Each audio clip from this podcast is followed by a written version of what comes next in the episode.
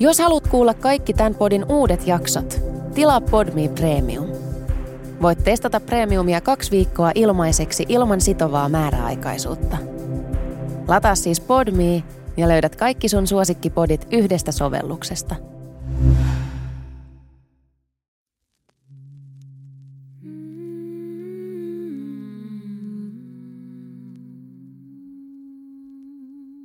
Podify.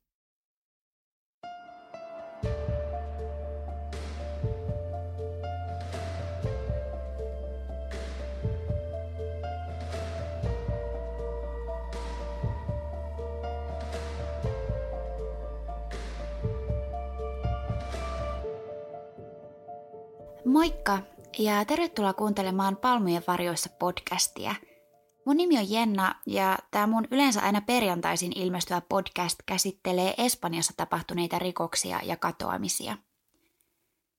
Tämä jakso on kuitenkin bonusjakso, joka käsittelee Teneriffalla 27. päivä huhtikuuta kadonneiden kuusivuotiaan Olivian ja tämän vuoden ikäisen pikkusiskon Anan tapausta – jos tapaus ei ole sulle vielä entuudestaan tuttu, niin mä suosittelen kuuntelemaan viime kuussa julkaistun ykkösosan ennen kuin kuuntelet tämän jakson loppuun.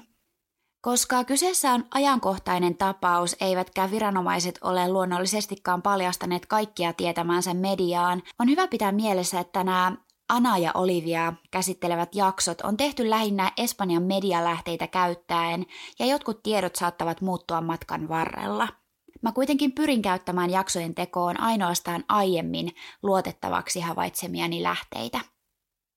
Mä haluan muistuttaa, että tämä podcast ei sovellu lapsille, eikä ainakaan tämä jakso niille kaikkein herkimmille, sillä jaksossa käsitellään lapsiin kohdistuvaa rikosta.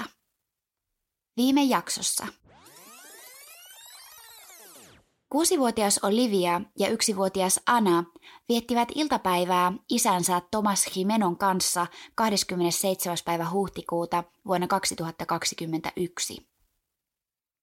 Kun tyttöjen äiti Beatrice Zimmerman tuli hakemaan tyttöjä sovitusti kello yhdeksän aikaan illalla, ei Thomas ollutkaan kotona ja väitti Beatricille, että hän oli vienyt tytöt ravintolaan syömään ja palauttaisi nämä äidilleen hieman myöhemmin.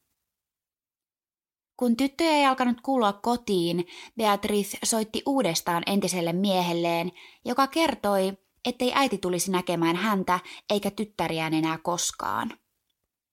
Thomas nähtiin kantamassa useita kasseja autostaan veneelleen tuona samana iltana, ja hän lähti veneellä merelle vain palatakseen takaisin rantaan noin puolitoista tuntia myöhemmin. Rantauduttuaan hän kävi ostamassa puhelimen laturin läheiseltä huoltoasemalta latasi puhelintaan satamassa noin puolen tunnin ajan ja lähti takaisin merelle. Sen jälkeen häntä ei ole nähty, vaikka hän soittikin vielä joitakin puheluita ja lähetti jäähyväisviestejä läheisilleen. Anna ja Olivia puolestaan nähtiin viimeisen kerran alkuillasta, kun Thomas kävi tyttöjen kanssa vanhempiensa luona, eli isovanhemmat olivat viimeiset henkilöt, jotka näkivät tytöt elossa.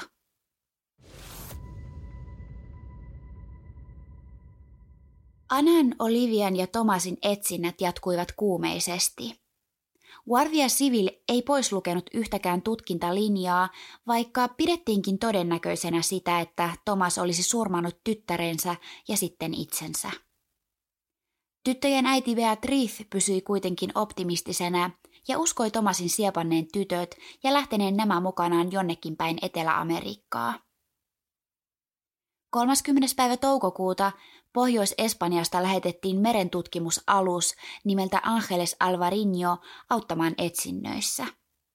Alus keskittyi tutkimaan meren pohjaa siltä alueelta, josta Tomasin vene oltiin löydetty ajelehtimasta tyhjänä seuraavana päivänä tyttöjen katoamisesta ja jonka lähettyviltä oli löytynyt kellumasta myös Analle kuuluva auton turvaistuin.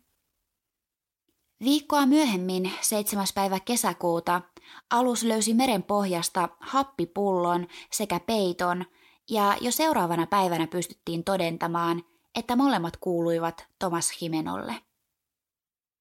Tästä huolimatta Beatrice pysyi optimistisena ja uskoi Thomasin heittäneen esineet mereen hämätäkseen tyttöjen etsijöitä. Kaksi päivää tämän jälkeen, 10. päivä kesäkuuta, etsinnät saivat kuitenkin sen mitä kauheimman lopun. Meren tutkimusalus löysi meren pohjasta noin tuhannen metrin syvyydestä urheilukassin, jonka sisällä oli kuusivuotiaan Olivian ruumis. Ruumiin sisältävä kassi oltiin kiinnitetty veneen ankkuriin, joka piti sitä kiinni pohjassa. Löytö tehtiin iltapäivällä ja sitä uutisoitiin välittömästi sen jälkeen, kun löydöstä oltiin ensin kerrottu tyttöjen äidille Beatricille. Ruumis tunnistettiin virallisesti heti seuraavana päivänä, vaikka oltiinkin pidetty varmana heti löydöstä asti, että ruumis kuului kadonneelle kuusivuotiaalle. Kiinni ankkurissa, joka kuului siis Tomasin ajelehtimasta löytyneeseen veneeseen, löytyi myös toinen urheilukassi, joka oli tyhjillään. Pidetään todennäköisenä, että nuoremman tytöistä yksivuotiaan Anan ruumis oli ollut tuossa kassissa. Anan ruumiin etsintöjä on jatkettu kuumeisesti, mutta tähän asti ainakin tuloksetta. Meren tutkimusalus Angeles Alvarinho ja sen miehistö joutuvat lopettamaan etsinnät nyt torstaina 17. päivä 6. sillä etsintöjä on pidennetty jo kaksi kertaa ja aluksella ja sen miehistöllä on velvollisuuksia muualla päin Espanjaa. Sitten viime jakson Tomasin liikkeistä tuolta päivältä, jolloin hän tyttärineen katosi, on tullut uutta tietoa. Mä kerroin viime jaksossa, että Thomas oli äärimmäisen mustasukkainen Beatricista, eikä ollut ottanut vuoden takaista eroa hyvin, mutta että tästä huolimatta Tomasilla oli itselläänkin jo uusi tyttöystävä. Selvisi, että tämä uusi tyttöystävä oli Olivian koulun rehtori ja että Thomas oli pettänyt Beatricia tämän kanssa Beatricin odottaessa parin toista lasta Anaa, minkä vuoksi Beatrice oli sitten päättänyt erota miehestään.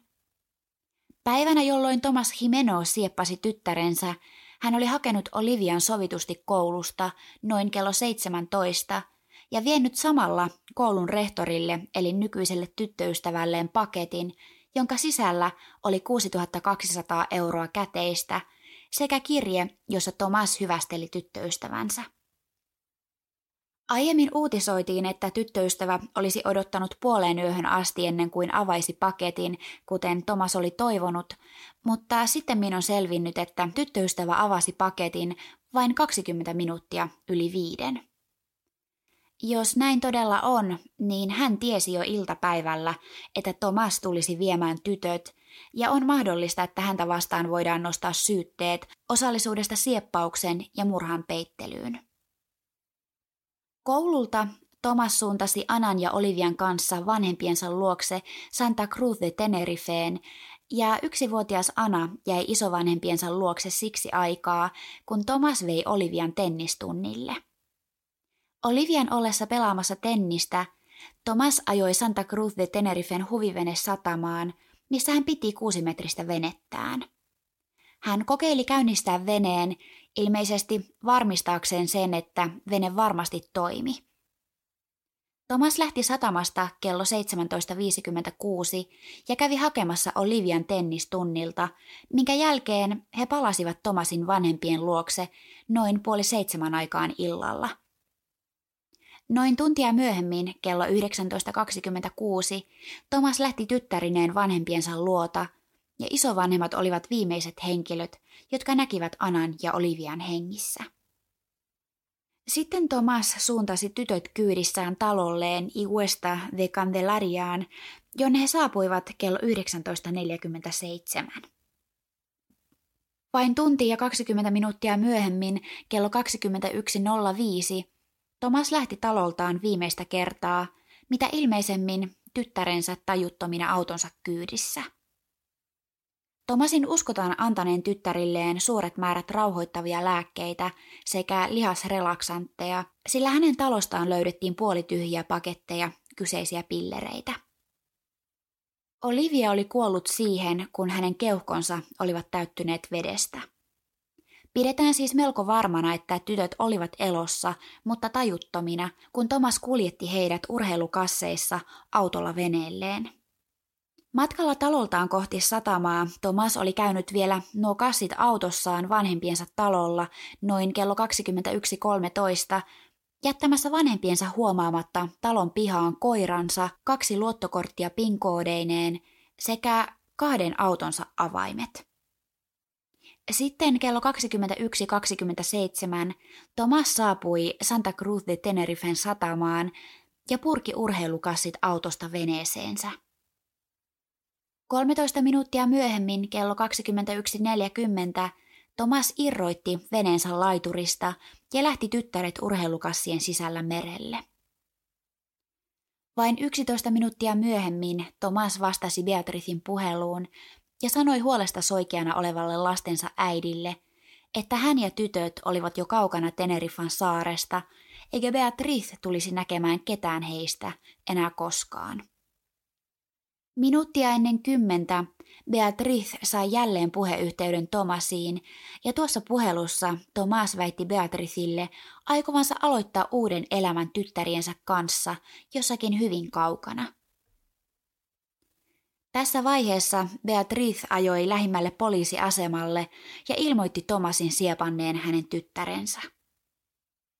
Beatrice sai Tomasin yhteyden vielä puoli yhdeltä toista, jolloin tämä itse soitti Beatricille sanoen, ettei hän antaisi tytärtensä kasvaa ilman isäänsä, ja vielä 20 vaille yhdeltä toista Beatrice sai vielä yhteyden entiseen mieheensä, jolloin myös yksi Guardia agenteista puhui hetken Tomasin kanssa.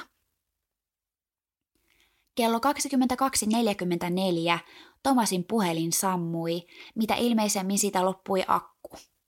Uskotaan, että ennen tuota puoli yhdentoista puhelua Thomas oli laskenut ankkuriin kiinnittämänsä tajuttomat tyttärensä meren pohjaan kilometrin syvyyteen. Ilmeisesti Thomas ei halunnut jättää keskustelua kuitenkaan tähän, sillä hän päätti palata takaisin satamaan lataamaan puhelimensa akun. Kello 23.15 ollessaan matkalla satamaan Thomas törmäsi merellä Guardia Civilin veneeseen, joka pysäytti miehen, sillä koronapandemian takia koko Espanjassa ollut ulkonaliikkumiskielto oli alkanut jo kello kymmeneltä.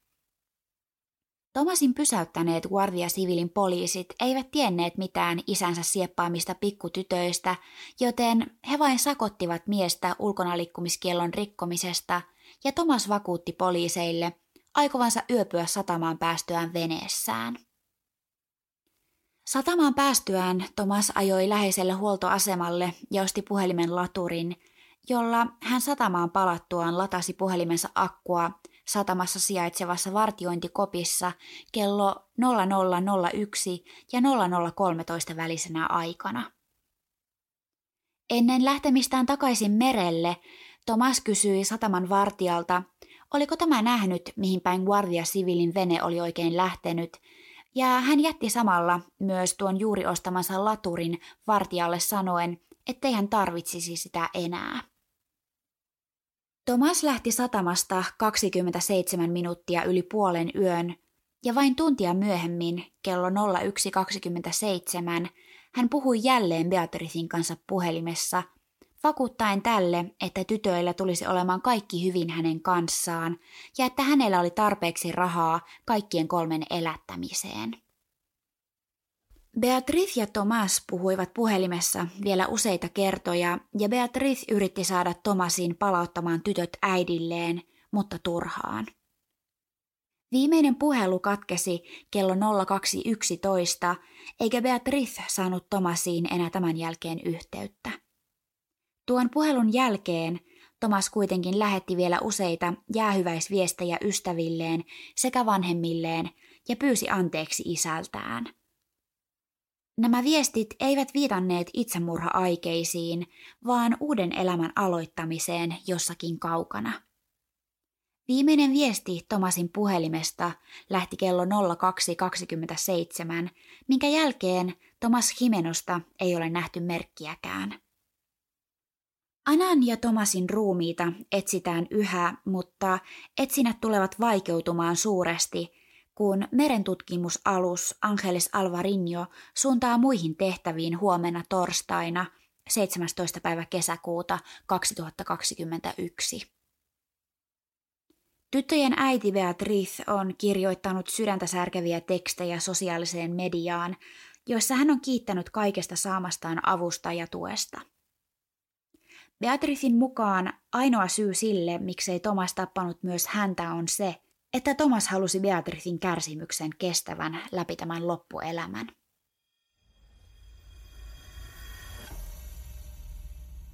Kiitos, että sä kuuntelit tämän lyhyen bonusjakson. Mä olin niin toivonut, että olisin saanut jossakin vaiheessa kertoa sulle hyviä uutisia tyttöjen elossa löytymisestä ja tämän jakson kirjoittaminen oli melko tunteikasta, suoraan sanottuna. Mä oon seurannut tapausta niin tarkasti ja elätellyt toivoa onnellisesta lopusta, mutta ihmisten pahuudella ei vaan tunnu olevan rajoja. Tuttuun tapaan kuvamateriaalia jaksoihin liittyen löytyy podcastin Instagramista ja Facebookista. Instagramissa podcastin nimimerkkinä toimii Palmujen varjoissa pod ja Facebookissa Palmujen varjoissa podcast. Perjantaina kuullaan taas normaalipituisen jakson parissa. Adios!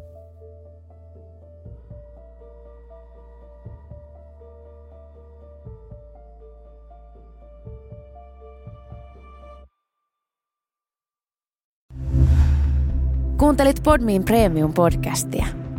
Haluatko löytää lisää samankaltaisia podeja tai vaikka ihan uusia tuttavuuksia? Lataa Podmin sovellus App Storesta tai Google Playsta ja saat kokeilla palvelua kaksi viikkoa ilmaiseksi –